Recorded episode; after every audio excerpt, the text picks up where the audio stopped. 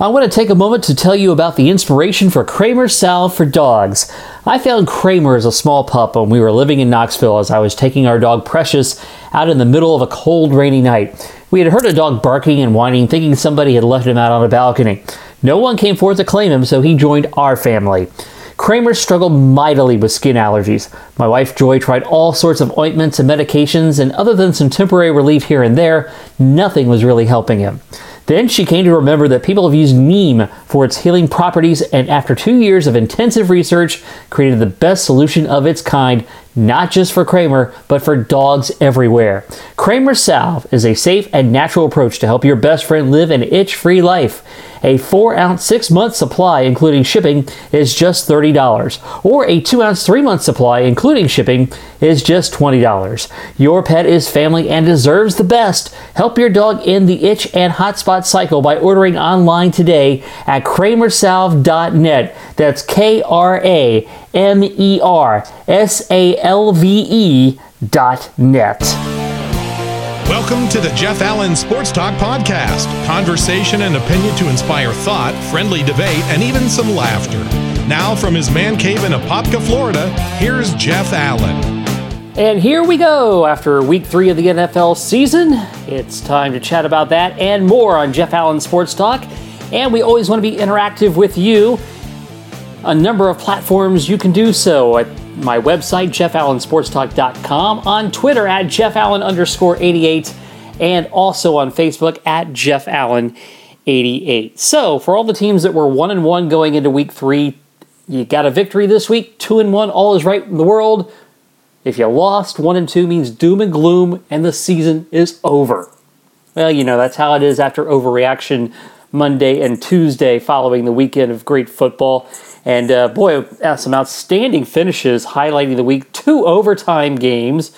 Had the Bears beating the Steelers and the Packers taking down the Bengals in OT. You had the Eagles with a Jake Elliott 61 yard field goal as the clock expires. The Patriots beat the Texans late, and the Falcons hold on against a mad fury from the Lions, who, uh, of course, are the kings of the fourth quarter, uh, come from behind victories, but not quite so this time. But uh, an action-packed week it was in the National Football League, and uh, and again, it's a it's a uh, continues to after a lackluster first couple of weeks, the product coming into form now, if you will. So last week I brought up uh, the topic of Tony Romo and uh, asking what you thought of him as a broadcaster. I give you my thoughts. Of course, I will admit I'm a little biased being a Dallas Cowboys fan and uh, wanting Romo to be successful. Uh, Brent Musburger, the iconic broadcaster, uh, came out and said he is not a fan of Tony Romo. Uh, thinks that the predicting of plays as he sees them on the the defensive schemes and, and is able to call them before they unfold. He thinks that'll wear off after a while. And of course, uh, says that Romo interrupts too much uh, Jim Nantz, his play by play broadcast partner.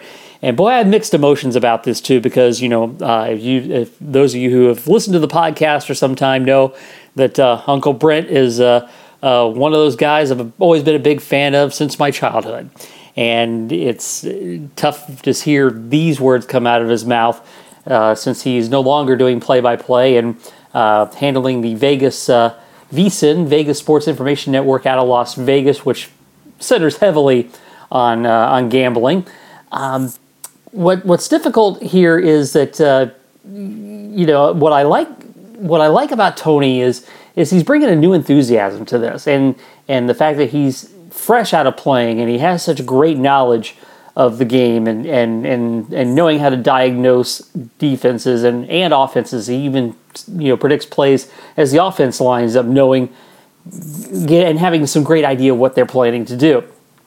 And of course, you know he does. You know he's not seasoned as a broadcaster yet, and he was thrust to the number one broadcast team for CBS. And interestingly enough, I you know I have an interesting comparison here. I think he might turn into uh, this generation's version of John Madden. Uh, Madden was very unorthodox when he came through the ranks, and of course, uh, well, well, well, a lot of people don't remember. See, Tony Romo does not have the benefit of gaining some experience for a year or two before joining the top broadcast team. Many people forget that John Madden was not immediately elevated to the top broadcast team with Pat Summerall initially at CBS. That he worked a couple of seasons with the likes of uh, Gary Bender and uh, whatnot, and and and got to protect, you know, got to hone his craft. And and you know that's like back in the day too. Quarterbacks, you know, rookie quarterbacks didn't start initially. They had to hold the clipboard for two or three years, and and be the caddy for the starter uh, before they got their chance to uh, to become uh, the star quarterback of the football team. So Romo's not getting that experience, so it's very comparable uh, to what uh, rookie quarterbacks go through now. They're thrust right in from the get go. And again, I kind of like the enthusiasm, and it doesn't bother me you know the play by play guy because I think another trend that's happened quite a bit is play by play guys have fancied themselves much too important to the broadcast and and trying to be analysts themselves in and trying to equal their their uh, broadcast partners. And Joe Buck, I think, would be the number one example of that. Uh, and Nantz has a tendency to do that too. Although I might give him a pass because over the the last umpteen years he's had to deal with Phil Simms as his partner, who brought nothing to a broadcast. He might have had to compensate for him. But anyway, uh, you know, Romo's enthusiasm, as I mentioned before, what I like about it you know, on the, the big play in the Packer game when they threw the, the deep pass downfield to set up for the game winning field goal, and he, he says, he's open as the receiver breaks free. And you know what? If we were sitting in the stands seeing that, we would have said the same thing. So I kind of like the fact that he's kind of like Joe Fan a little bit there. So uh, again, uh, tough that Musburger uh, doesn't find that appealing, but uh, I, for one, do. And again, you can uh, follow back up with me with your opinions on that. I would love to hear what you think at jeffallensportstalk.com, on Twitter at jeffallen underscore 88, and on my Facebook page at jeffallen88. Turning to golf, Justin Thomas wins the FedEx Cup. Uh, breakout season for the young man as he won four events, including the PGA Championship. Had dueled many years uh, with Jordan Spieth, and uh, uh, I really like the young guns in golf. They, you know, they they they battle, they play great, but man, they're there for each other. And you know, when one does great, the other guys are there to you know make sure to give him a pat on the back. And and I like the sportsmanship that takes place there. Unfortunately, golf, like NASCAR, they need to get their championships out of the shadows of the football season because they become virtually un, unknown to the general public once football season starts. Turning to college basketball, Rick Pitino. Uh, about to be out at Louisville. He's been put on unpaid leave, which will most likely lead to his firing. An FBI probe into fraud and bribery has exposed a number of programs and assistant coaches as they uh, try to illegally obtain the services of high school prospects. Uh, uh that, in conjunction with Adidas, steering players and uh, and whatnot to schools. And Louisville, of course, under FBI investigation among the schools caught up in this case. You know, Pitino was already suspended five games due to the prostitution scandal a few uh, years ago, where, uh, uh un- accordingly, unbeknownst to him, assistant coaches were working the prostitution angle to, to get players recruited. And then having an extramarital affair that went very public and caused great embarrassment to him and the school you think he would have known better to have a better grip on his program and not lose control again. What a tragically sad ending to a great college coaching career. He won two national championships at uh, I both two different schools, iconic ones in Kentucky and Louisville. It's time for our props and flops for the week. So our prop first goes to Iowa, the University of Iowa and their fans, and uh, what they do is uh, is so heartwarming. Uh, there's a big children's hospital uh, right by the stadium there. It overlooks the football stadium. And at the end of the first quarter, the fans turned and waved all the sick children and their families that are watching the football game from their windows views from the hospital. And on a night game in particular, everybody puts on the flashlights on their smartphones and wave those. What a great sight that is, and what a great, great gesture uh, that those fans do. That is uh, that is outstanding and terrific. Our flop, we bring in Odell Beckham Jr.